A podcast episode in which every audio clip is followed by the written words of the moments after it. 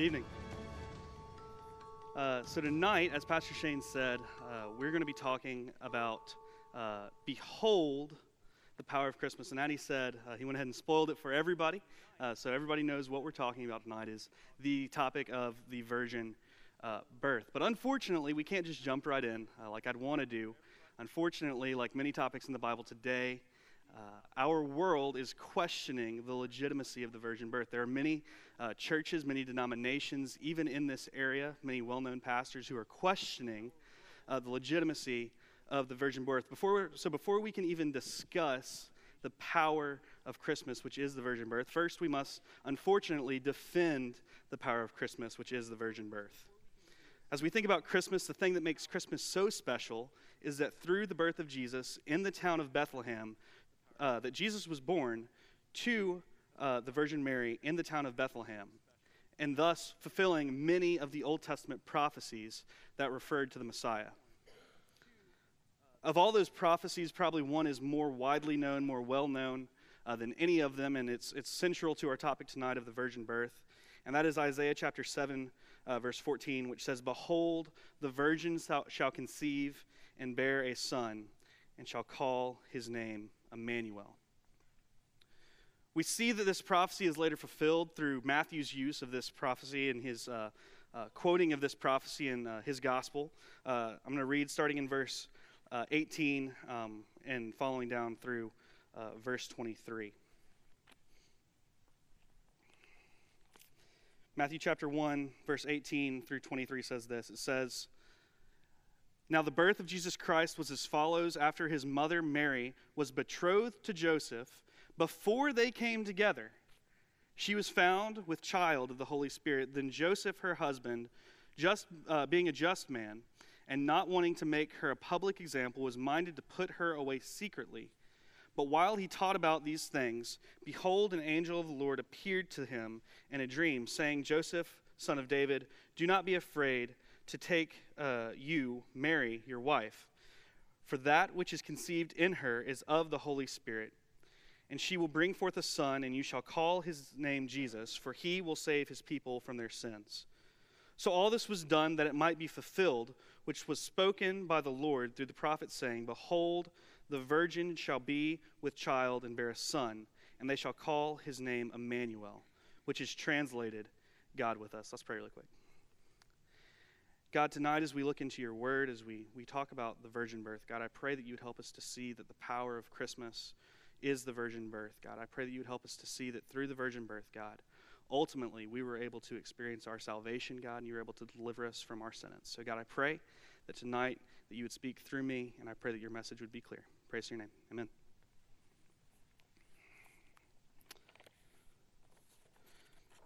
So, God's word is clear uh, in both passages uh, that Jesus' birth was indeed a virgin birth. Um, this is by any standards miraculous. No other person throughout human history has ever uh, been born of a virgin, and so naturally, people question it. When something miraculous happens in the Bible, people will always question uh, the miraculous. Uh, many in the church will challenge and say that the word virgin just means a regular old young lady. It's not referring to someone who is sexually pure. However, if you look a little bit closer, that is, that is just not at all even conceivable. The Hebrew word used in Isaiah chapter 14, or chapter 7, verse 14, is the Hebrew word alma. This word carries the meaning of a young, marriageable lady. And that center word marriageable is key to the interpretation uh, of that verse. Many today have taken this term out of its original context and applied our culture to the word. However, there is a huge gap between our culture and the culture of the Old Testament. Today, the term young lady does not mean much, it just refers to a female of a certain age group. However, in the Old Testament, uh, this word, Alma, was a very loaded term. And I feel like if anyone on staff, I'm going to take a, take a step away here, as, of anyone on staff who's able to talk about loaded worms, loaded worms, loaded words, uh, as a, as, Got me. Uh, as a millennial, I am able to speak of loaded words because the word millennial is a loaded word, and I'm, I'm going to I'm gonna, I'm gonna prove a point here by using the word millennial as an example. If you read an article from the year 2000 about millennials, the meaning of that word would be just that it would mean a millennial. There would be no connotations applied to it. There would be no meaning surrounding it. However, if you read an article in 2018 about the word millennial, that is a very, very loaded word, and you have to be very careful about what the author means by the word millennial. Is he making an insult here, or is he just referring to a specific age group?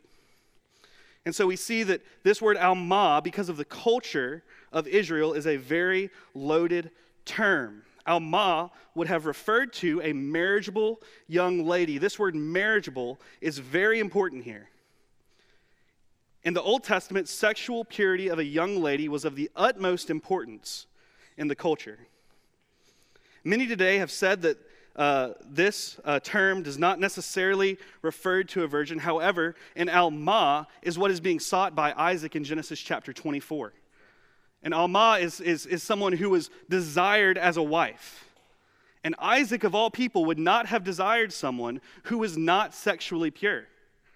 That use of the word as, as meaning a young marriageable woman who was a virgin is consistent throughout the whole Old Testament. So the fact that some people in the church today want to translate this word as anything other than a young marriageable woman who was a virgin is simply is lazy. It's lazy interpretation and it's not true.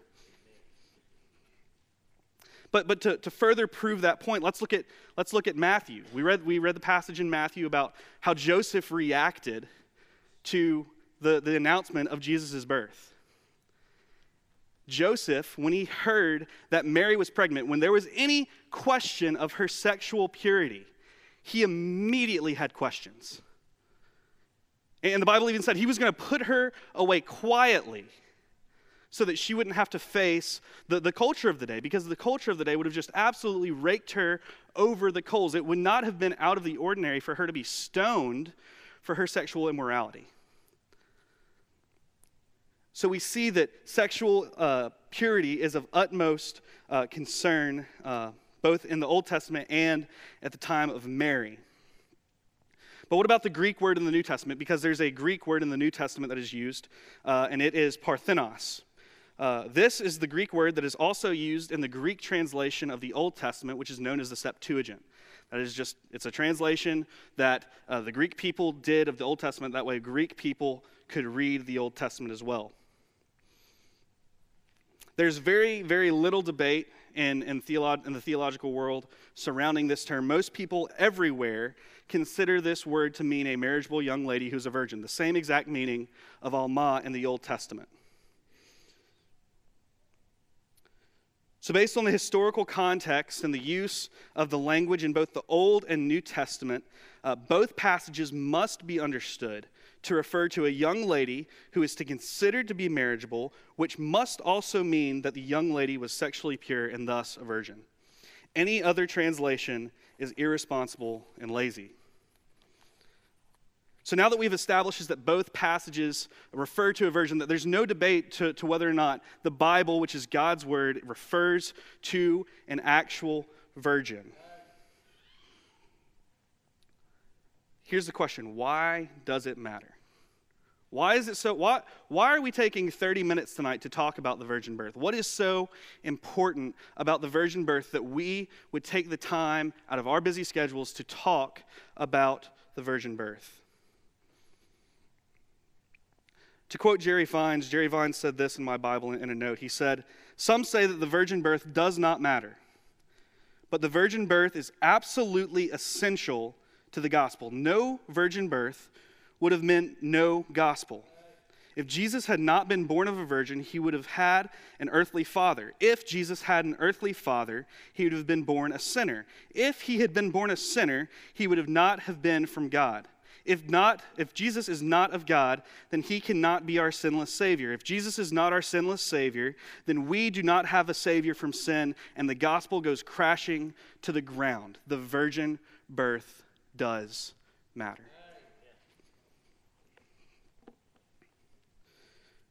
because Jesus was conceived of the Holy Spirit, at the very least, he was special. He was different.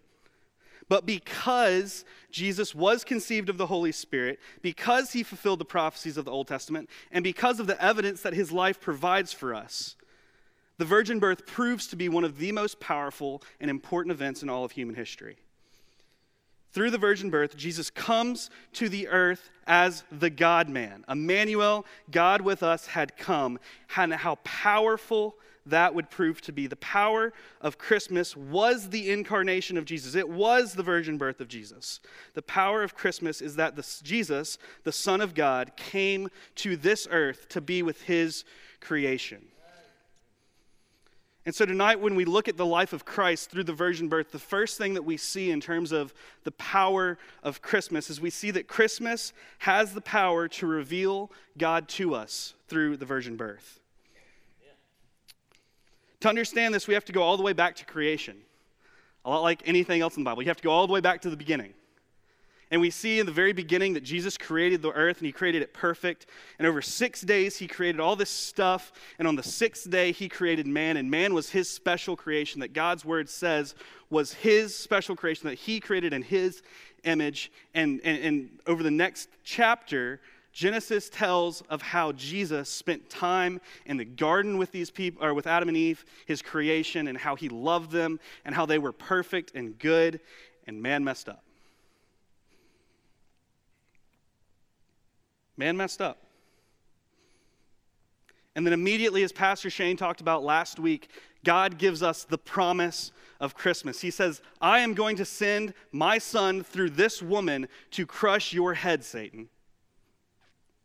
And then over the rest of the Old Testament, it is the journey of how we get from point A to point B. It's how we get from the fall to the Savior. And throughout that time, God doesn't just leave Jesus alone. Throughout the whole Old Testament, as Mark talked about last Sunday night, we see the prophecies of Christmas. And eventually, we get to the virgin birth, where Jesus comes and he's fully God and fully man. God was with his creation. And through that, through God being with his creation, through Jesus fulfilling the prophecy in Isaiah, where, where Emmanuel would come, where God would be with us, we see and we can see the true nature of who God is. We can see a piece of God's character through that. Flip with me, if you will, in your Bibles to John chapter 14. John chapter 14, starting in verse 7, says this Jesus is talking with his disciples, and he says, If you had known me, you would have known my Father also. And from now on, you know him and have seen him. And then Philip said to him, Lord, show us the Father, and it is sufficient for us. Philip does what any of us in this room does. They've been asking Jesus questions on and off for, for a long time now, and Philip finally says, All right, Jesus, level with me. I'm sick and tired of going back and forth. If you just show us God, we'll be happy. We'll leave you alone. Just show us God. Verse 9, Jesus says uh, to him, Have I been with you so long, and yet you have not known me, Philip? He who has seen me has seen the Father. So how can you say, Show us the Father? Do you not believe that I am in the Father and the Father in me? The words that I speak to you, I do not speak to you on my own authority, but the Father who dwells in me does the works. Believe me that I am in the Father and the Father in me, or else believe me for the sake of the works themselves. See, through the life of Christ, and Jesus even says this here in this passage, through the life of Christ, we can see a picture of who God is, and that is a very powerful thing. You see, throughout the whole Old Testament, the Israelites, anytime they even went into the presence of God, there was consequences. You see in the, in the, the sacrificial practices of the Israelites, if someone went before God in an unholy manner, they were, they were dead. They had to be pulled out of the Holy of Holies by an ankle attached to their, to the, by a rope attached to their ankle. But here was Jesus, God with us, the God man on earth, walking with people, and people could see God in the flesh right in front of them. No longer did they have to wonder who God was. No longer did they have to wonder what God was like. They could just sit there and look at him and, and observe what his actions were and observe what he did. So many people in today's world ask, well, you know, who is God? Just look at Jesus. The Bible says Jesus is God. Jesus even here says, if you have seen me, you have seen the Father. If you want to know who God is, get to know Jesus. And unfortunately, so many of us, and I'm including myself in this, neglect studying the Gospels, neglect studying the, the, the, life account of who Jesus was, and we miss an opportunity to get to see a revelation of who God truly is. And in that revelation of who God truly is, we see the second way that Christmas is powerful. Not only, do we, not only does Christmas have the power to reveal God to us, but Christmas has the power to exemplify holiness for us. You see, God, when He sent Jesus to this earth, He didn't just send Jesus to this earth as a man, right? We talked about this. He sent Jesus to this earth because He was the Son uh, of God, born of, of Mary. He was the Son of God, born of Mary. He was fully God and fully man. And, and we get to see Jesus is fully man uh, over in Matthew chapter 4, just a little bit after uh, the account of the birth of Jesus. In Matthew chapter 4, you don't have to flip there if you don't want to, but you can if you do. Uh, in Matthew chapter 4, we see this account uh, of Jesus being tempted by Satan. And what's amazing to me, what stuck out to me as I was studying this this week, uh, we see uh, that uh, in verses 1 through, 1 through 3, we see the humanity of God. We see that then Jesus was led up by the Spirit into the wilderness uh, to be tempted by the devil. Then we had fasted for 40 days and 40 nights. Afterwards, he was hungry. That's comforting to me, right? Like, that's comforting to me to know that Jesus had been fasting for 40 days and he was hungry. Like, that shows that God was fully man, right? Like, he, he didn't just have this supernatural ability to avoid being hungry. He was fully man. He was just like you and me, and that he was fully man. But in this passage of Scripture, we see that he's also fully God. We see that he resists the temptations of the devil. And you can go and study that on your own time, but he goes through and he, he resists temptation after temptation after temptations. Three times he resists temptations from the devil directly and is able to, to hold off those temptations uh, from the devil. And in that, he exemplifies what it looks like to live a life of holiness. In this passage of Scripture, we, we see that to be holy, you've got to have some kind of relationship with the Spirit. Jesus just happened to be born of the Spirit. But not only that, we see that you have to be in the Word. So you have to be in the Word and in the Spirit. Jesus quoted three times scriptures fighting off these temptations. So, so if you want to or if you want to follow Christ's example for holiness in your life, if you want to resist holiness in your life, you need to follow Christ's example and, and be in the Spirit and be in the Word. But also, if you look over in 1 Peter chapter 2, Peter is, is, is looking back over his ministry and is, is writing this letter. And, and in verse 21, um, he says this. He says, For two, uh, for to you uh, for to this, for to this you were called, because Christ also suffered for us, leaving us an example that you should follow in his steps. Who committed no sin, nor was deceit found in his mouth. Who, when he was reviled, did not revile in return. When he suffered, he did not threaten, but committed himself to, uh, to him who judges righteously who himself bore our sins in his own body on the tree, that we, uh, that we, having died to our sins, might live for righteousness, by whose stripes you were healed. See, what Peter's saying here is that, that Christ was an example, a perfect example of what it looks like to live a holy life. When, when Christ faced trials and temptations, he, he responded with love, he responded with, with, with godliness. But yet, so many times in our lives, we, we respond with things that are not love and not godliness. And again, people question well, what does it look like to live a holy life? Through the virgin birth, we have uh, a, a picture of what a holy life looks like. And so, as Christians, we're not in the dark. We, we have an example to look to. But ultimately, like anything in the Bible, um, there's a deeper and, and more powerful uh, thing about Christmas than even, and even these two things that we've talked about. Not only does Christmas have the power to reveal God to us, not only does Christmas have the power to exemplify holiness for us, but Christmas has the power to take our sentence from us. The ultimate power of the virgin birth of Christ was that through the virgin birth of Christ, through Jesus coming to earth as fully God and fully man, that made a way for our sentence to be taken from us. You see, the Bible's clear in Romans chapter 6, verse 23. It says, The wages of sin is death.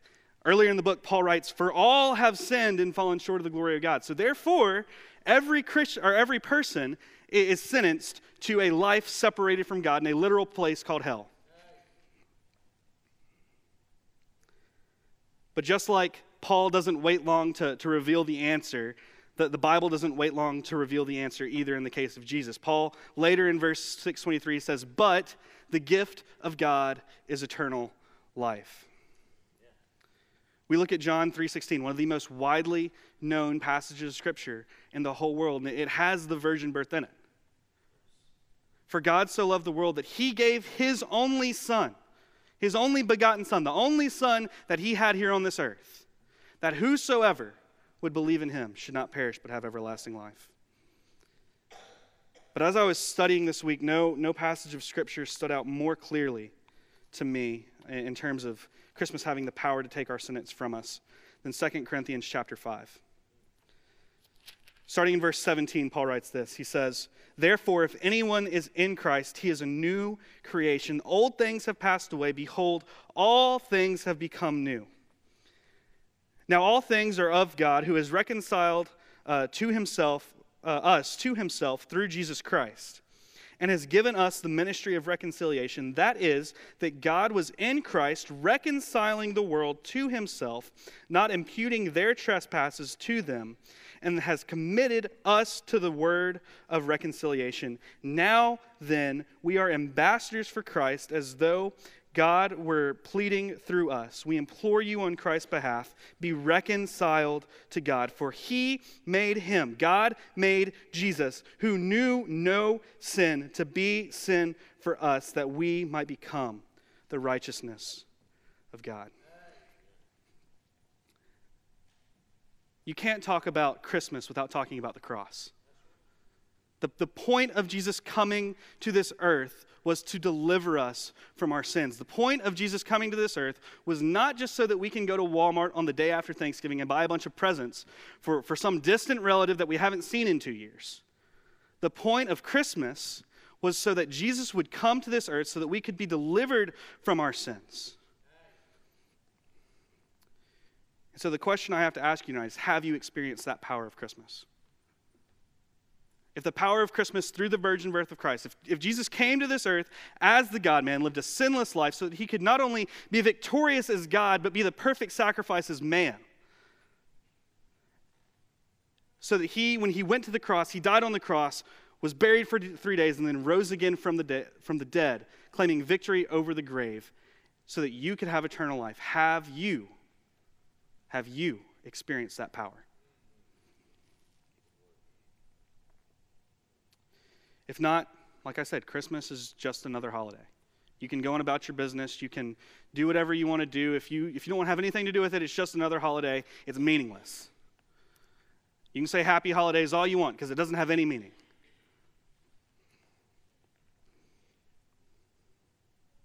And so I guess the better question is tonight, will you experience the power of Christmas? It's sitting there waiting for you. The power of Christmas has already been fulfilled. The power of Christmas was fulfilled in the virgin birth. The power of Christmas was brought to us when Jesus came to this earth, lived a sinless life, and died on the cross for your sins. Will you take the free gift of salvation that's sitting there waiting for you? Will you allow the power of Christmas to take your sentence from you so that you can follow the example of Christ? So that one day you will get to know who God truly is and spend an eternity with Him in heaven. So, tonight, will you, if you haven't experienced it yet, tonight, will you experience the power of Christmas? Let's pray.